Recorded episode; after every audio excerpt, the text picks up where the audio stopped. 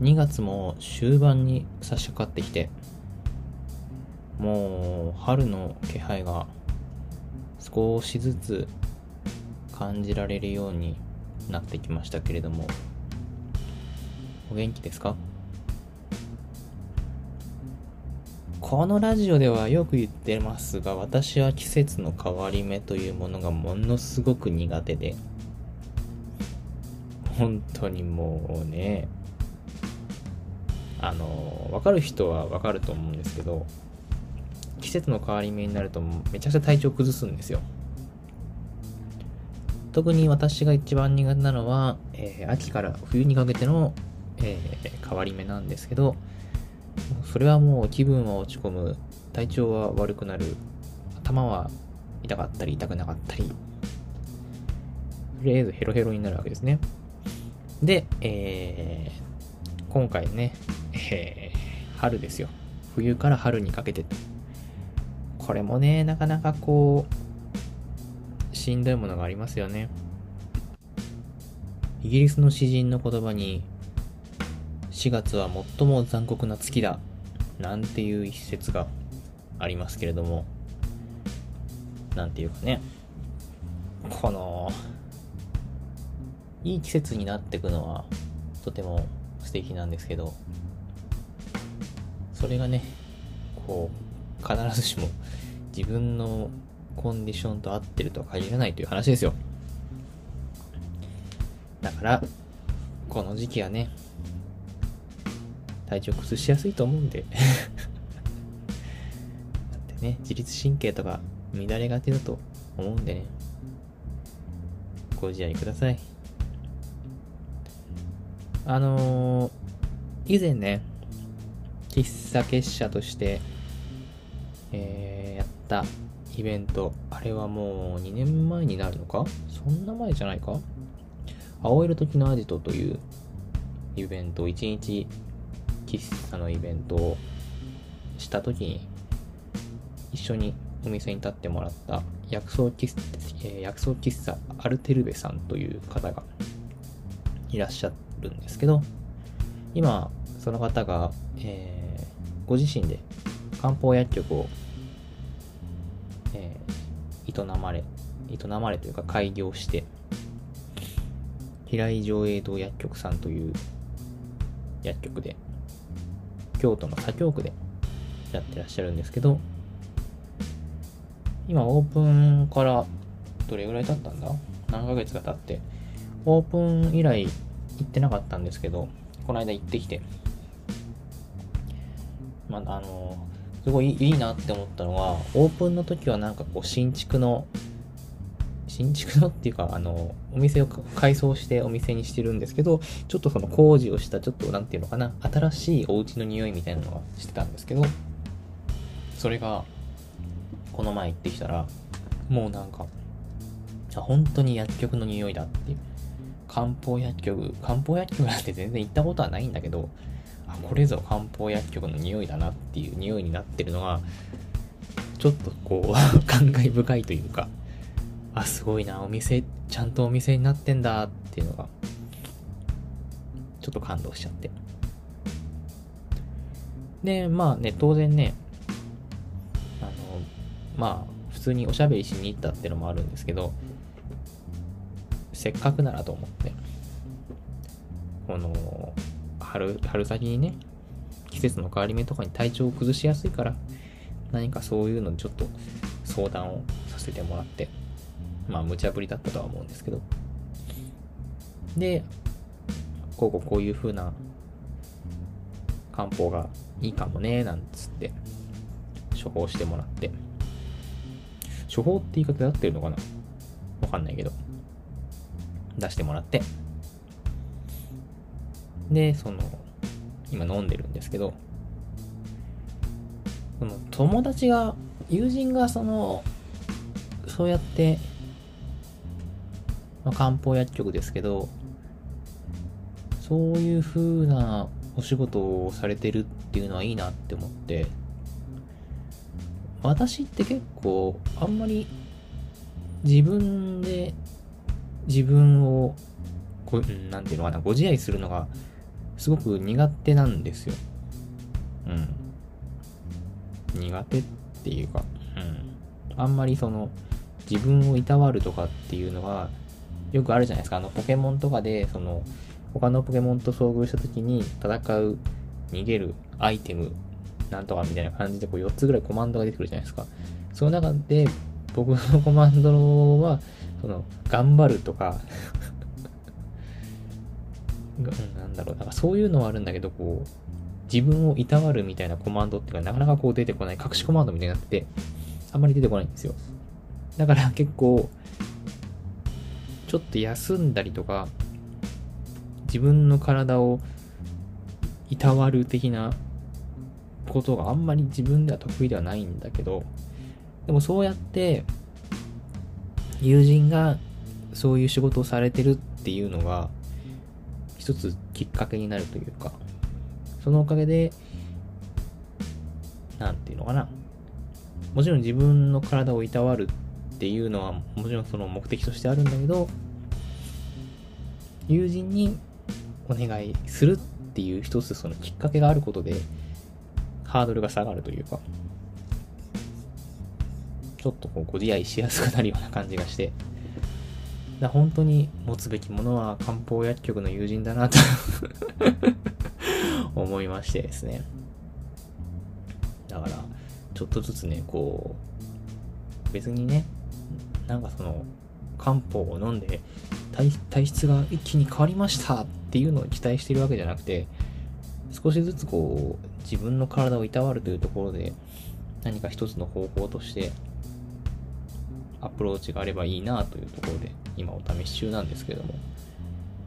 ね自分で自分の体をいたわるっていうのは結構私の中ではうん珍しいことなのでちょっとこの機会を大切にしたいななんて思っております。面白いですよ平井翔平堂薬局さん。ご店主のね古川さんって方がねご店主やってるんですけど。あのー、仲良くなると、多分すごいこ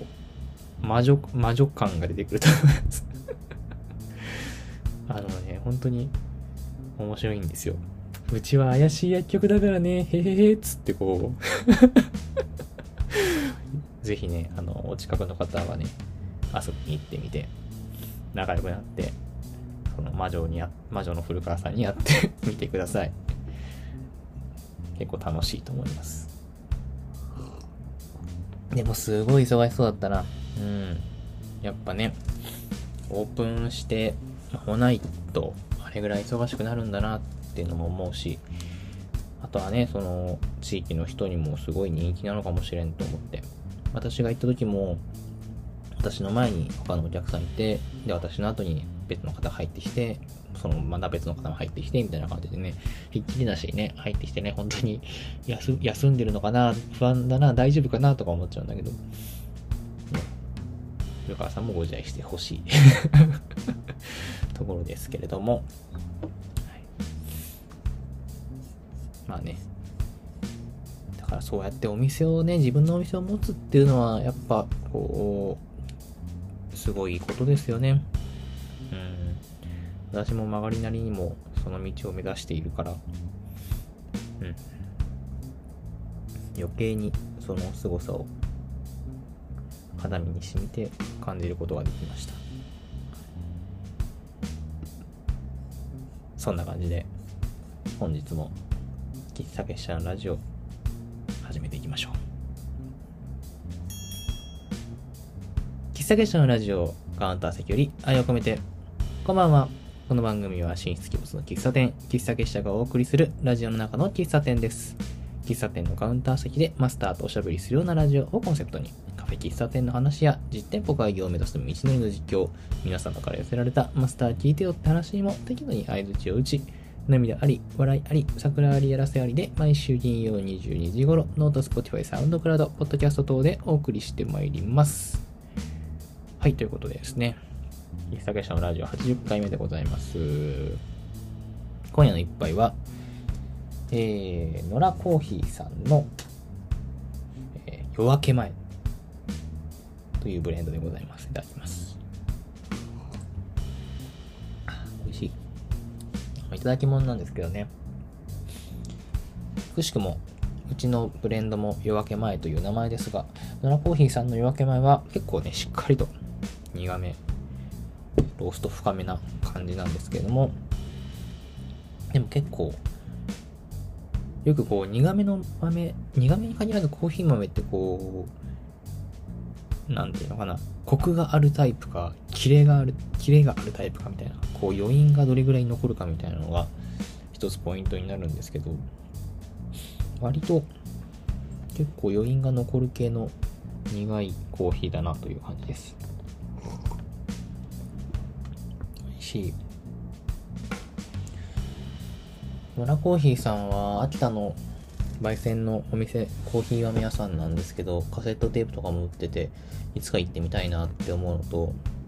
以前ね、あの、あれなんですよ、カフェ明星さん、新潟でやられていた時、新潟のあの、まだお店で、ゲストハウスなりさんでやられていた時に、一回いただいたことがあって、で、明星さんでは、この奈良コーヒーさんのコーヒーを使ったりとか、あとは木蓮さんでもね、今あの、ご店主のマリエさんが産休に入ってるけど、木蓮営業の時は、野良コーヒーさんのコーヒー豆使ったりとか。で、今日今いただいてるのもね、経文社一条時点で買ってきたっていう話らしいので、すげえなと めちゃくちゃいろんなとこで使われてるじゃんって。野良コーヒーさんって、すごい、すごいお店なんだなとちょっとびっくりしてるんですけれども。美味しいですね。いろんな種類のね、ブレンドがあって、ちゃんとそのブレンドの説明の紙が入ってるのがありがたいですよね。非常にわかりやすい。うん、いいね。いや、こういうコーヒー豆の焙煎の人のすね、私にはそういうスキルがないから憧れちゃいますよね。うん。ああ、美味しい。さて、えっ、と、今週の喫茶結社のラジオもですね、先週に引き続きというか、えー、トークテーマをこれとは定めず、今週もね、またいろいろいっぱいあったんで、その話をしながら、えー、フリートーク会という感じで喋っていこうかなと思います。かんせんね、今眠い すっごい眠いんですよ。な、なんだろうね。なんか、だからあれなんだよな。ここ2日間ぐらいでこう、さあ、ちゃんと寝れてないんだよね。あの、別に、めっちゃ忙しいとかそういうことじゃないんですけど、ちょっとさ、この確定申告とかも迫ってきてさ、ちょっといつもよりもあと30分だけ起きて長めに入力だけしちゃおうみたいな感じでやっててでその入力終わったらああもう眠い。風呂入んなきゃ風呂入んなきゃ。でもちょっと一瞬だけ横になろうって思ってこう横にベッドの半分ぐらいのベッドの半分ぐらいのところでこう丸まってこうちょっと横になるんですけどもうパッ次の瞬間気づいたら朝の4時とかになっててでそこからこうお風呂に入ってもう一回1時間ぐらい寝て起きるみたいな感じの生活を2日間ぐらいやっててだこれ何なんだろうね。多分そのちょっと一瞬横になろうっていうそのくだりが完全にいらないんですよねきっと。このくだりなかったら普通に風呂入って寝てると思うんですよでそれ寝たら今みたいにすごい眠くもない、ちゃんとしたこの生活リズムの中でこう過ごしてていけるんだと思うんですけど、やっぱね、こう耐えられないんでしょうね。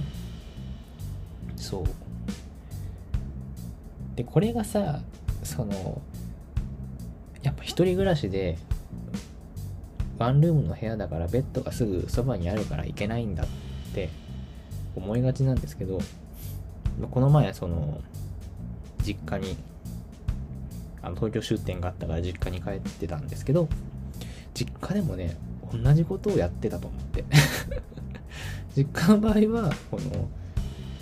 こたつがあるんですよね、リビングに。だから、こうリビングで仕事してでも家族みんな寝て寝静まった後にああよしこれでようやく寝れるって時にちょっと横になるかっつってそこで横になるともうねダメですよね。だもうあんまねだからこのベッドが近いとかあんま関係ないんですよね。そのさっさと風呂に入れっていうその一言に尽きるんだと思うんですけど。はい。なんで今眠いという話でした。はい。えー、っとなんでこんな話をしてるんだ？えー、っと今週の喫茶店者のコーナーからやってまいりましょうこのコーナーでは今週1週間を振り返って、喫茶結社の活動がどんな感じだったのかを振り返るコーナーでございます。はい。今週はね、盛りだくさんの1週間でしたよ。何があったっけ？もう、まあ先週の段階でね、東京出店して実家からお届けしてますって感じだったんですけど、今週はね、まあその、東京、銀座の月光荘出店をしつつ帰ってきて風木園営業っていう感じの1週間でした。だから先週のラジオ放送の時点では月光荘出店初日が終わったぐらいだったのかな。でその後2日目3日目4日目というふうにあったんですけどまずはその月光荘出店がどんな感じだったのかっていう話をトータルで振り返っていきましょうか。今回ね、あのー、すみれ画廊さんの主催で、平林隆弘古典、商家たちのまどろみという油絵の古典の横でコーヒーを入れているという、入れるという、そういう出店でございました。まずはね、この作品展がすっごい良かったんですよ。もともとこの平林さんの作品が好きというのは先週もお話ししたし、先週も言ってるかもしれないんですけど、で、実物がやっぱいいんですよみたいな話を先週したと思うんですけど、ね改めてね、ものすごいうまいんですよね。うまいっていうのがその写実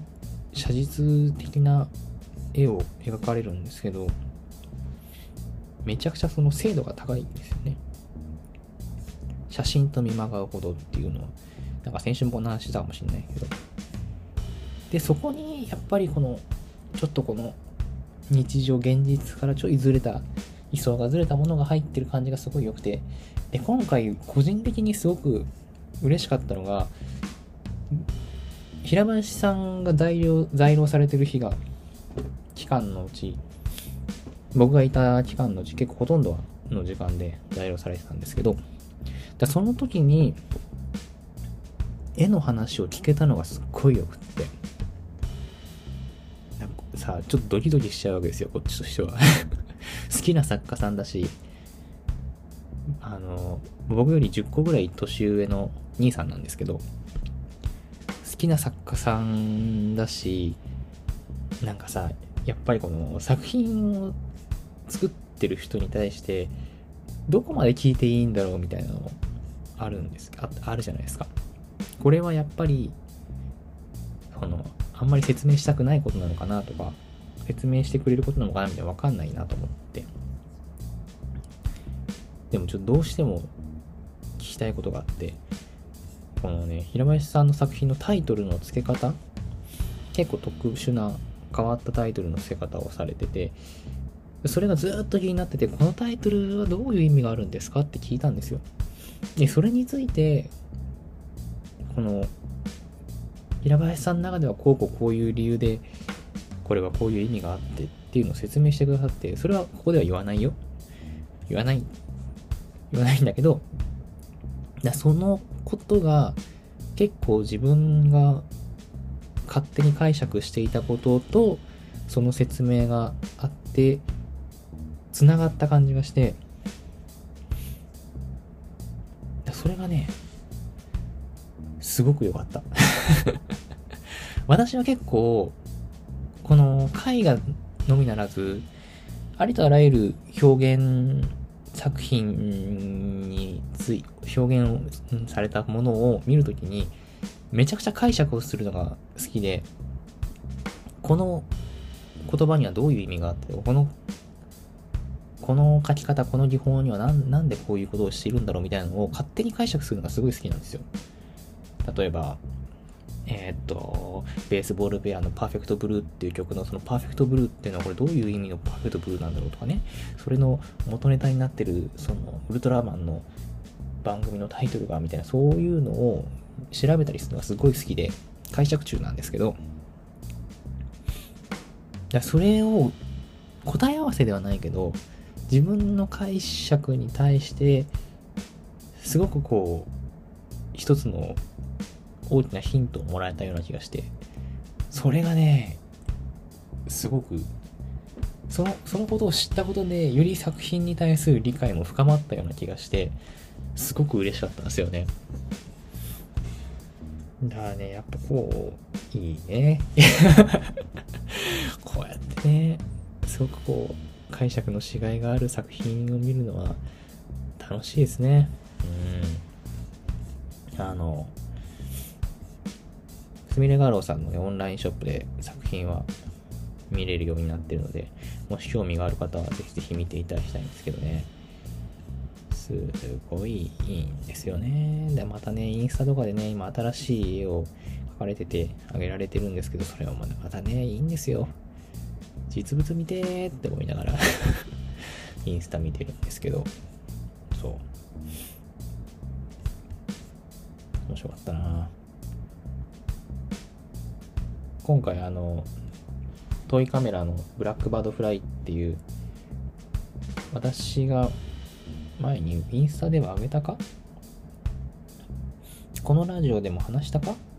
フィルムカメラがこうフィルムカメラでブラックバードフライっていう大学時代に買ったカメラがあってそれを最近いろんなとこに持ち歩いてるんですけどそれ置いといたらそれに反応してくれてあれって司くんのつって。そうなんですよ通りすがりのつって。あの、ブラックバードフライっていうのが、仮面ライダーディケイドっていうね、仮面ライダーに出てきた主人公の角谷司が持ってた、トレードマークにしてたカメラ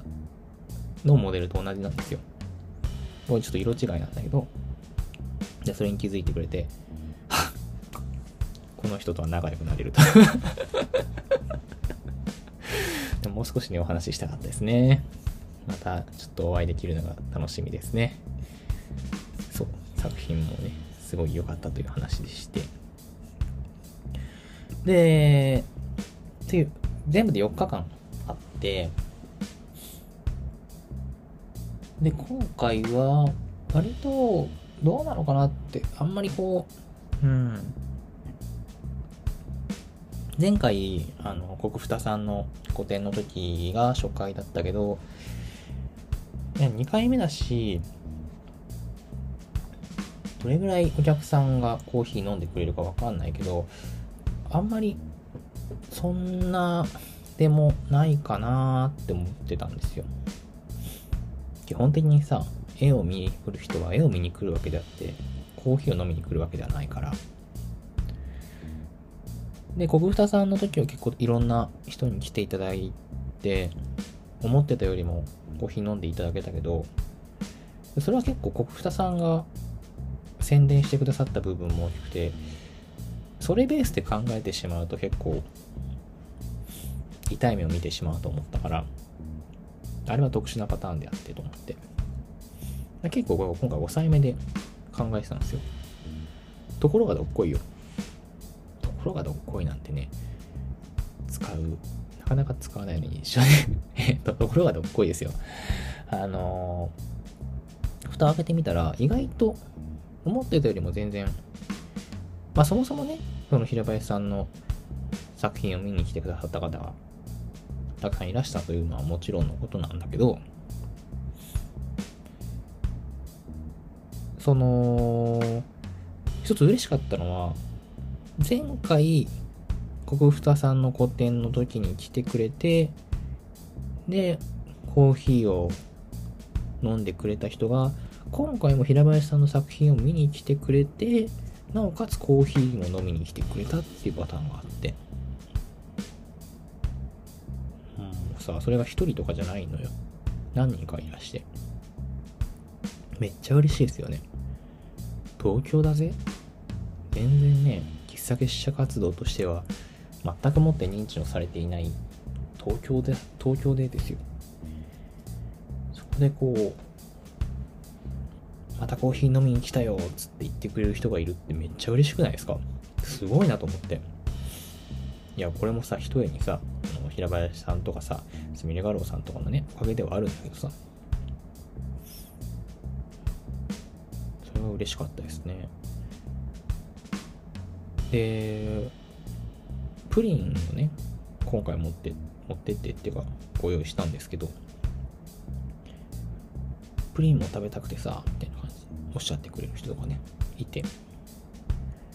あ、プリン、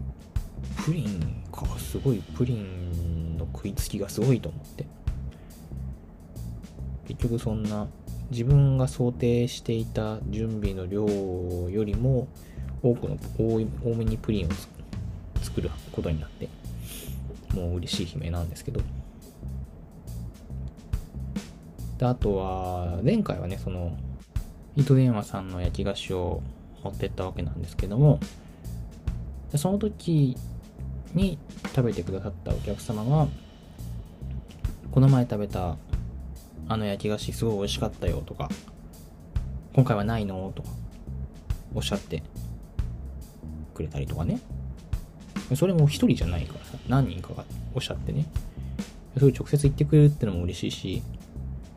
覚えててくれるのも嬉しいし、あとそれと一緒に、やっぱ美味しいよねっていう、そのちょっとこう、めっちゃわかるに共感もありつつ、糸電話焼きが失礼なと、さすがだわと思いながら。で、今回は、おやつあおいさんの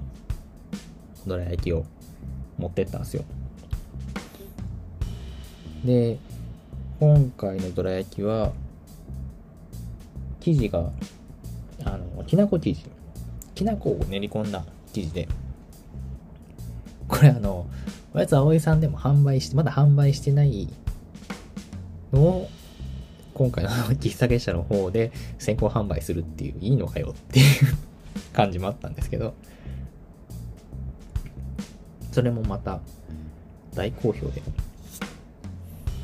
めっちゃ、めっちゃ美味しいんですよ。当たり前なんですけど めっちゃ美味しくて、結構やっぱね、コーヒーとどら焼きってめっちゃ合うんですよ。美味しいから。それがすごいね、好評だったんですよね。すぐなくなりましたね。うん。あれも、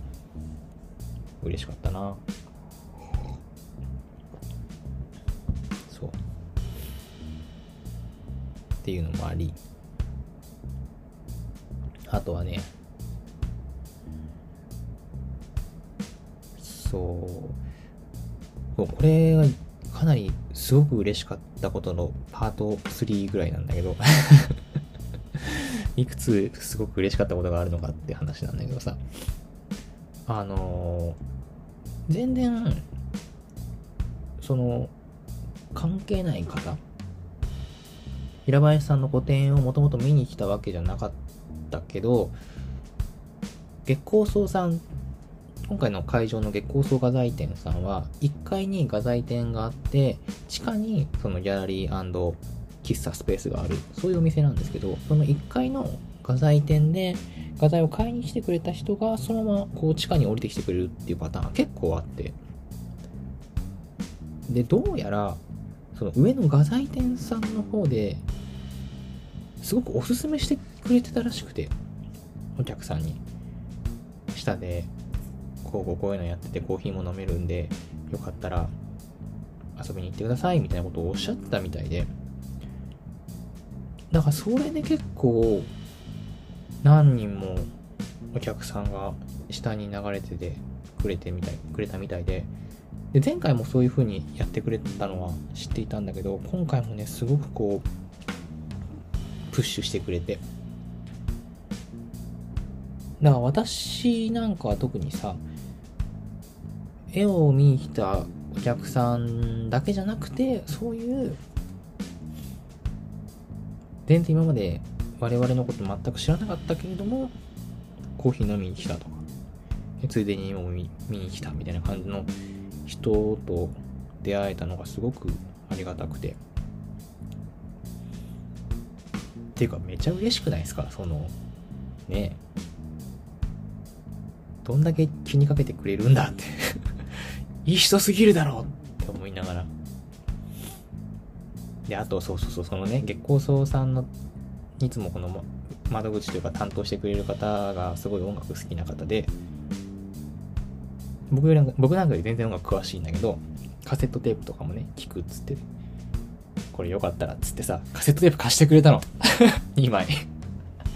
そのテープめっちゃ良かったらすっごいいい曲のミックステープを2枚貸してくれたんだけどなんかさそう貸してくれたのもすごい嬉しくてねこう気にかけてくれてるってのも嬉しいし自分が好きなものを一緒に共有できるのも嬉しいし。それがさこうなんか友達とかならいざ知らず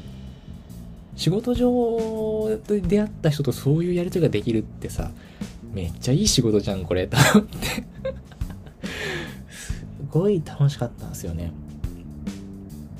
だからもなんか古典は古典ですごい盛り上がっているんだけど喫茶結社ブースは喫茶結社ブースで勝手に盛り上がって勝手になんか謎の盛り上がりを見せてそこだけこうカセットテープの貸し借りとかしてすごく楽しかったんですよね。ありがたいですよねそうやって気にかけてくれて。本当に。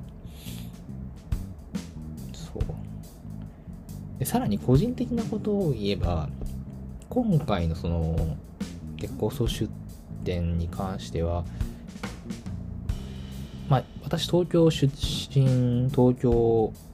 育ちなもので、東京は地元なんですけど、地元の友達とかに全く行ってなかったんですよ。だってね、その月光荘さんのスペースだってそんな別にめちゃくちゃ広いとこじゃないし、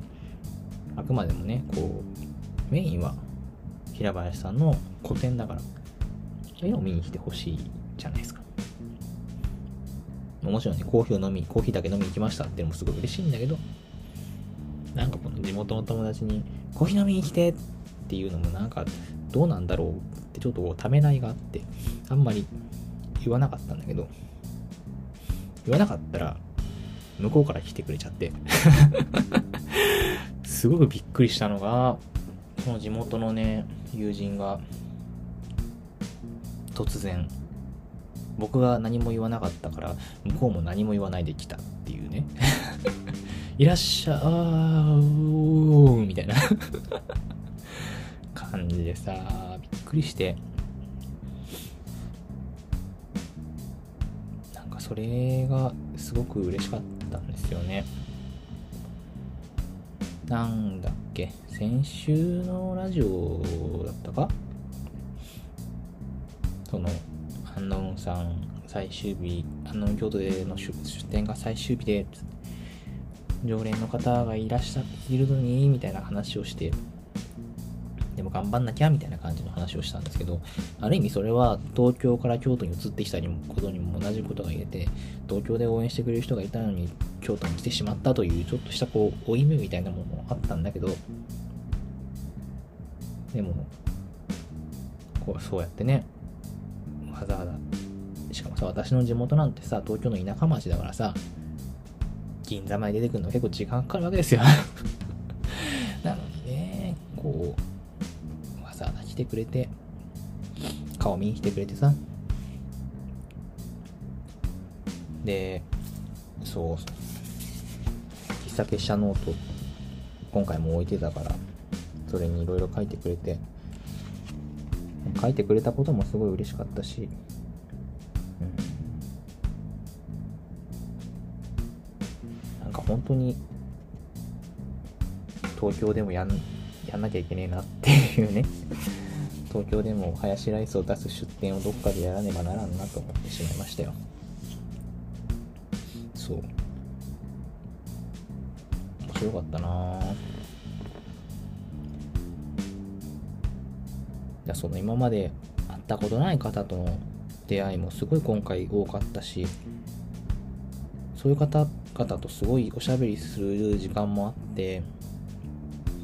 そういうのも楽しかったし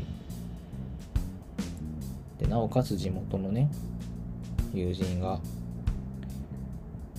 顔見に来てくれて、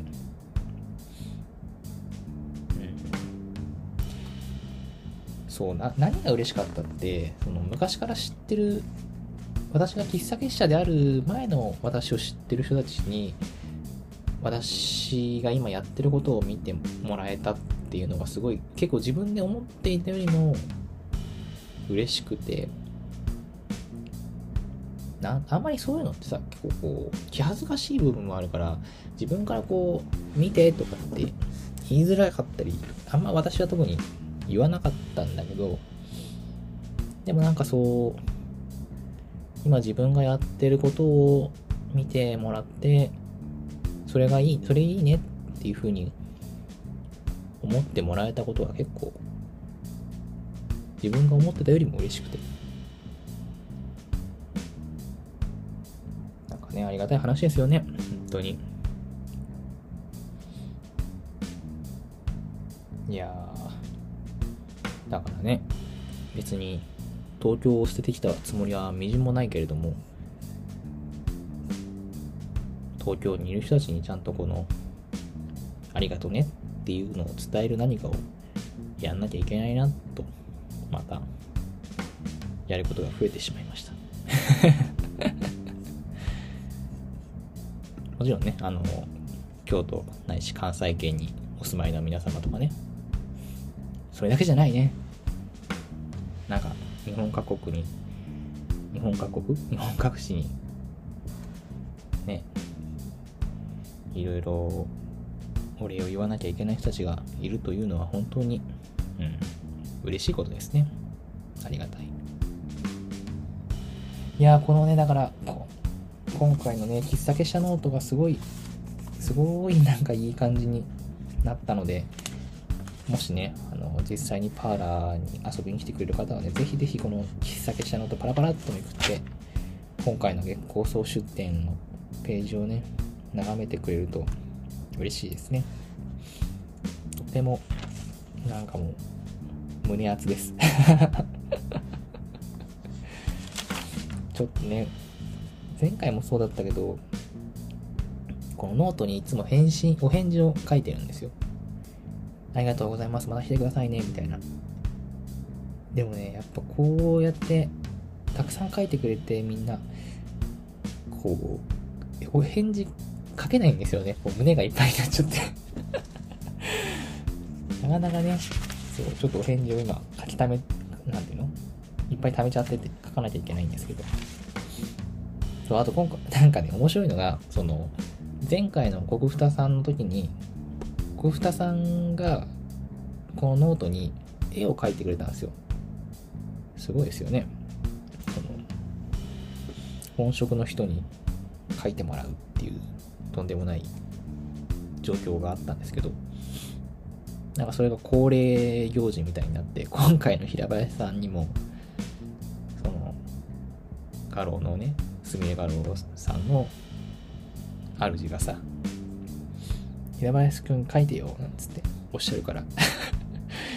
平林さん書いてくれて、またなんかすごいのが、すごい素敵な素敵なと表現するにはあまりにこう素敵すぎるんだけど、めっちゃいい絵を描いてくださって、なんかどんどんこの喫茶社ノートのその、なんていうの、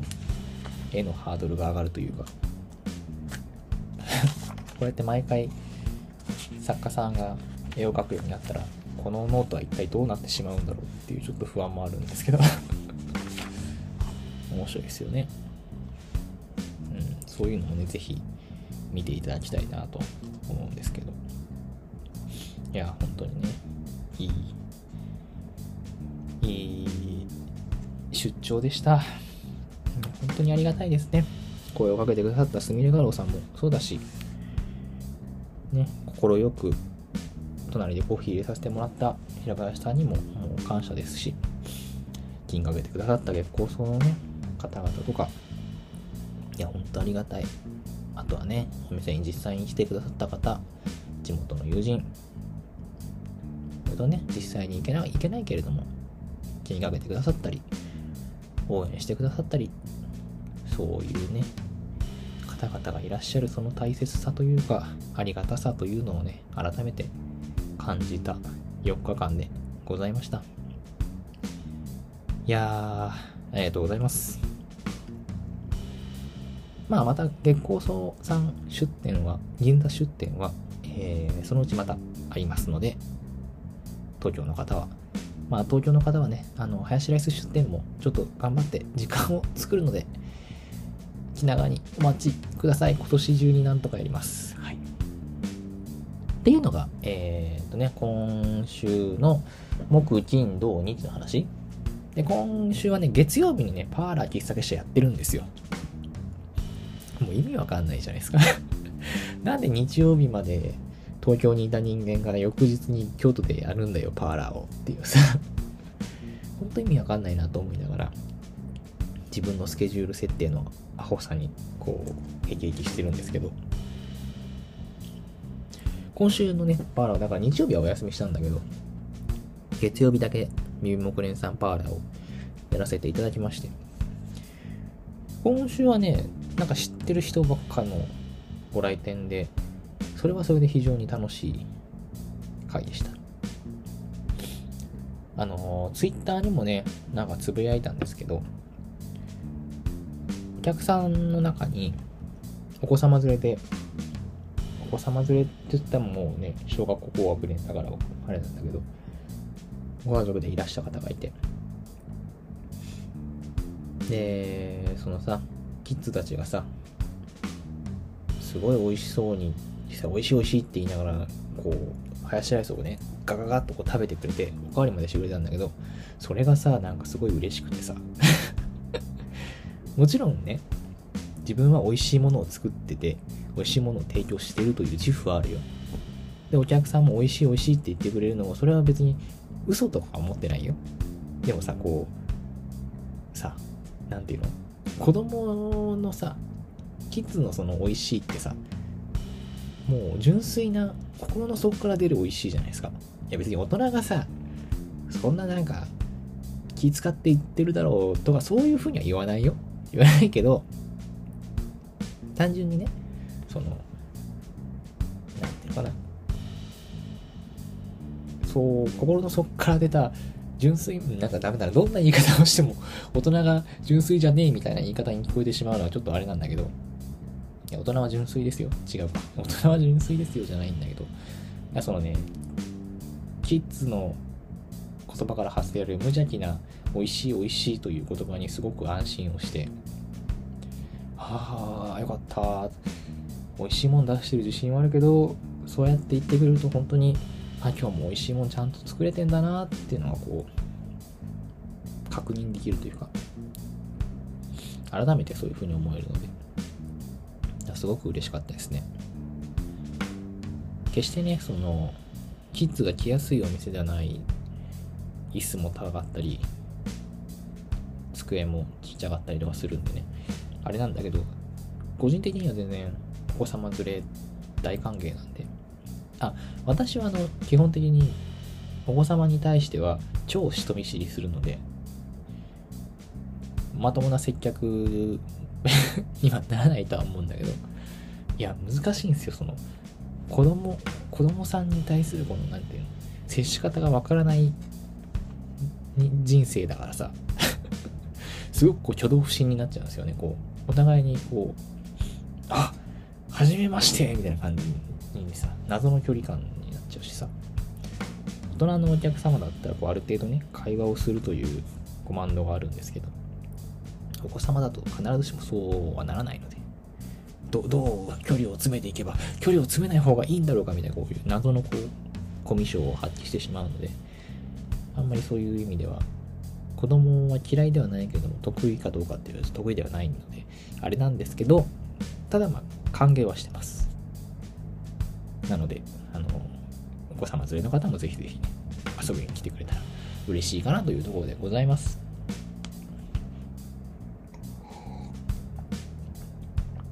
はい。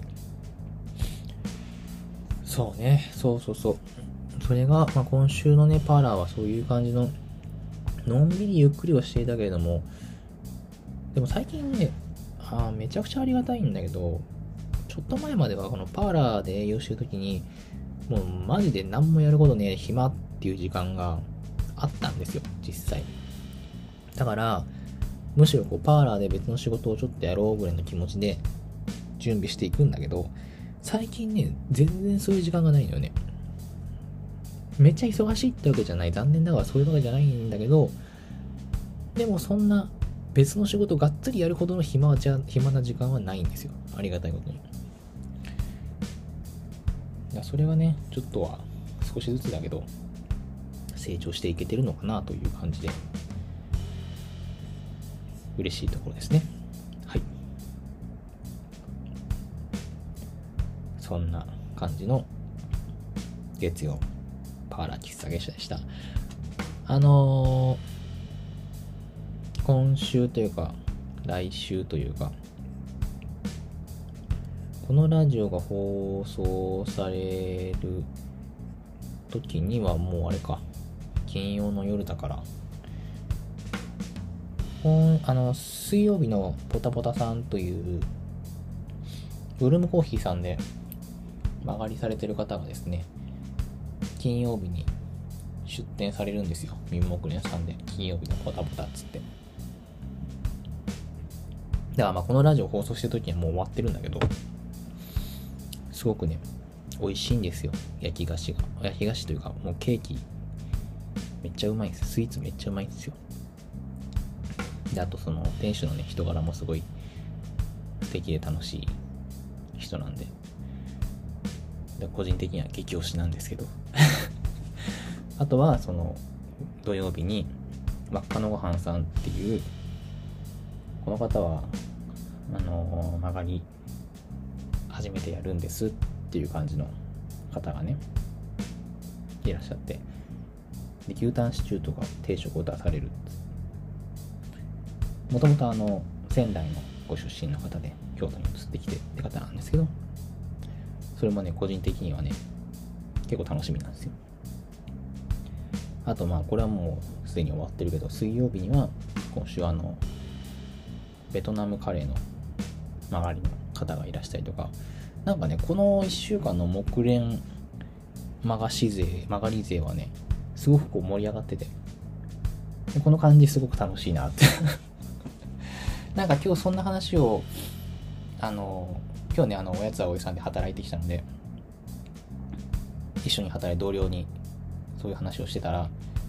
あ、トキワ荘みたいですね。トキワ荘つってわかります？あの、手塚治虫とか、有名な漫画家の人がこう一緒に住んでた伝説のアパートがあるんですけど、トキワ荘みたいですね、みたいにおっしゃってて、トキワ荘だったらかっこいいなと思って。そうやってね、いろんな人がこう借りて、できればね、継続的にやってくださったら、木蓮も盛り上がるし、木蓮も盛り上がったら私は楽しい。ちょっとね、また来月以降は非常に楽しみだなと思っております。来月以降がつってもね、もうそろそろ3月になっちゃいますからね、今日もあの、新しいハヤシライスの試作をさっきして、しまして、ほぼほぼレシピは決まったので、まああの、先月ね、来月のハヤシライスは白菜を使いますみたいなことをこのラジオで言ったかもしれないけども、えー、月が変わって実際に出したら全然白菜使わないっていう、そういう使う使う詐欺もやってるんですけれども、来月はホワイトアスパラガスを使います。ホワイトアスパラガス。はい。お楽しみに。ね、これでまたね、月が明けたら全然ホワイトアスパラガスじゃないものが使われてるかもしれないけれども、まあ今のところはホワイトアスパラガスのつもりでございます。お楽しみになさってください。はい。えー、っと、そう、あとね、あのー、あれなんですよ。喫茶結社の読むラジオっていうフリーペーパーを配っているんですけれども、えー、今月分からですね、公募欄、公募欄、当初欄を作っておりまして、広告とかね、あの、エッセイなり、何でも OK、書きたいことを書いてくれれば、500 11円ぐらいで広告料取って、喫茶結社の読むラジオに載せますよっていう、そういうサービスをスタートいたしましたので、まあ、遠方の方もね、ちょっと来れないけれども、載せたい、ぜひ宣伝したいと。か、こういうこと書きたいと。別にあの、宣伝じゃなくてもね、なんか短歌とか小説とかそんな感じのものでも全然いいんですけど、まあ、喫茶結社の、パーラ喫茶店に来てくれるお店、あお店に来てくれる人に読んでもらえるという意味では、いろんな人の目に触れるのかなと思いますので、ちょっと気になるという方は、お問い合わせください。はい。喫茶結社のラジオではお便りを募集しております。お悩み質問、最近ハマっていること、マスター聞いてよって話なら何でも OK です。メッセージが採用された方には、喫茶結社のラジオオリジナルステッカーを差し上げます。ラジオのキャプションのリンクからぜひぜひお送りくださいませ。そうそうそうそうそう、あのね、パーラー喫茶結社で置いてる喫茶結社ノートに、その、このね、喫茶結社のラジオオリジナルステッカーを貼ってるんですけど、それを月光荘出店の時に、見てくださったお客様が、えー、このステッカーって売ってるんですかっていう風に聞いてくれたのがすごい嬉しくて、いや、これはですね、お便り送ってくれたら、お送りしてるんですよ、お礼に、なんつって。なんで、そういうちょっと良さげなステッカーももらえるので、えー、ぜひぜひお便りをお送りください。また、えーと、ラジオの収録後記や写真などをノートの喫茶結社のラジオのマガジンに掲載しております。ノートで喫茶結社と検索していただきますと出てくると思いますので、こちらもどうぞ合わせてお楽しみください。さて、それでは今夜のお別れの一曲のコーナーでございます。この番組では毎週お別れの一曲をご紹介しております。ネットラジオなので、えー、実際に放送することができないので、勝手に検索して聞いてくださいね。ノートの喫茶結社のラジオのページにはリンクを貼っておきます。あと、Spotify のキャプションの方にもリンク貼っておきますので、そちらからもどうぞお楽しみください。さてさてさて、本日はですね、今夜の一曲は、ま、いろいろ考えたんですけど、Perfume の曲を持ってきました。Perfume。まあ、私と同世代ぐらいの人だったらね、もうポリリズムとかが爆流行りして、ついこの前までね、チョコレートディスコがめっちゃ街中で流れていたかどうかは知りませんけど。多分ドハマりした人も多いんじゃないのかなというところで。個人的にはね中学高校時代はその Perfume がブレイクしたそのちょうどその時だったんですよ。だから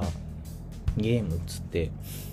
あの Perfume のあれは2枚目のアルバムになるのかな？あれが発売されて、え、めちゃくちゃバタフライかっこいいじゃんとか。でそこから僕は、あのー、これもさ、さっきの解釈するの話じゃないんだけどさ、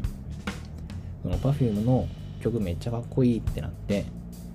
これ誰が作ってるんだろうっていうのを見て、え、中田康隆っていう人が作ってるんだ、へーっつって中田康隆がこうどんどんどんどんこっていくっていくっていう。まあ、正確にはそれと同時期にカプセルっていうミュージシャンの曲を聴いて、えー、この曲めっちゃかっこいい。誰が作ってんだろう永田康隆。え、永田康隆って Perfume の曲も作ってんの？え、マジで？超すごいじゃん、この人。つって永田康隆攻めを始めるんですね。永田康隆が作った曲をひたすらに聴いていくって。メグっていうミュージシャンがいて、そのメグの曲で永田康隆プロデュースの曲をどんどん聴いていくとかね。あとはね、Perfume もそのね、昔の Perfume の曲っていうのがその当時のそのポリリズムとかの流れとはまたちょっと違うんだよね。スイートドーナツとか全然テイストが違うのよ。そういうのをこういわゆるコンプリートベストっていう Perfume の最初で最後になるんじゃないかって言われていたアルバムがあって。その昔のアルバムなんですけどね。それをこう聞いてみたりとか。ヘイリニアモーターガールかわいいとかねそういうのがあって。で Perfume 結構ハマったんですよ私は。で大学の時に僕なんかよりもすごい Perfume 好きな友達がいてそいつにチケット取ってもらって幕張で Perfume のライブコズミックエクスプローラーの時のやつを行ってえすげえライゾマティックすげえつって舞台演出超かっこいいつって感動してくるっていうそういうのがねあったんですけどっと前振りが長くなりましたね。で Perfume ねすごいかっこいい。曲なあのそういういわゆるゴリゴリかっこいい曲テクノな感じの曲も多いんですけど今日持ってきた曲はどっちかっていうと生歌っぽい感じのそれでいてかなりスローテンポな曲？ちょっと何ていうのかな？大人っぽい感じの曲なんですけどこれはねあのアルバムに入ってないシングルカットシングルの B 面の曲でしてで Perfume の曲すごい好きな曲いっぱいある中のうちの一つなんですけどだからちょっとそのいわゆる電子音っぽい Perfume とはまた印象が違う曲かなというところで。でこのね喫茶結社のラジオというのがまあ夜にお話ししてるラジオなのでこういう時間に聞いてほしいなっていうのとなんとなくこう気分が落ち込んだり疲れちゃったなっていう時に無理なく聴ける曲かなっていうところで今日はこの曲を持ってきました。そう。なんでね。まあ Perfume 好きな方もあんまり聴かないなっていう方もねちょっと疲れたかなっていう時には聞いてもらえたら何かしらのこうちょっとこう心が緩むといいなぁなんて思っております。歌詞もすごい好きなんですけどねこの曲。なんか切ない感じもして。まあそのあたりもぜひぜひ、解釈を深めてみてください。それでは今夜のお別れの一曲は Perfume で23時半。少しずつ暖かくなってきて体調も崩しがちでな時期に突入してまいりますが、まあ、皆様ご自愛をご自愛が苦手な人は美味しいコーヒー入れるのでお店の方に遊びに来てください。またね。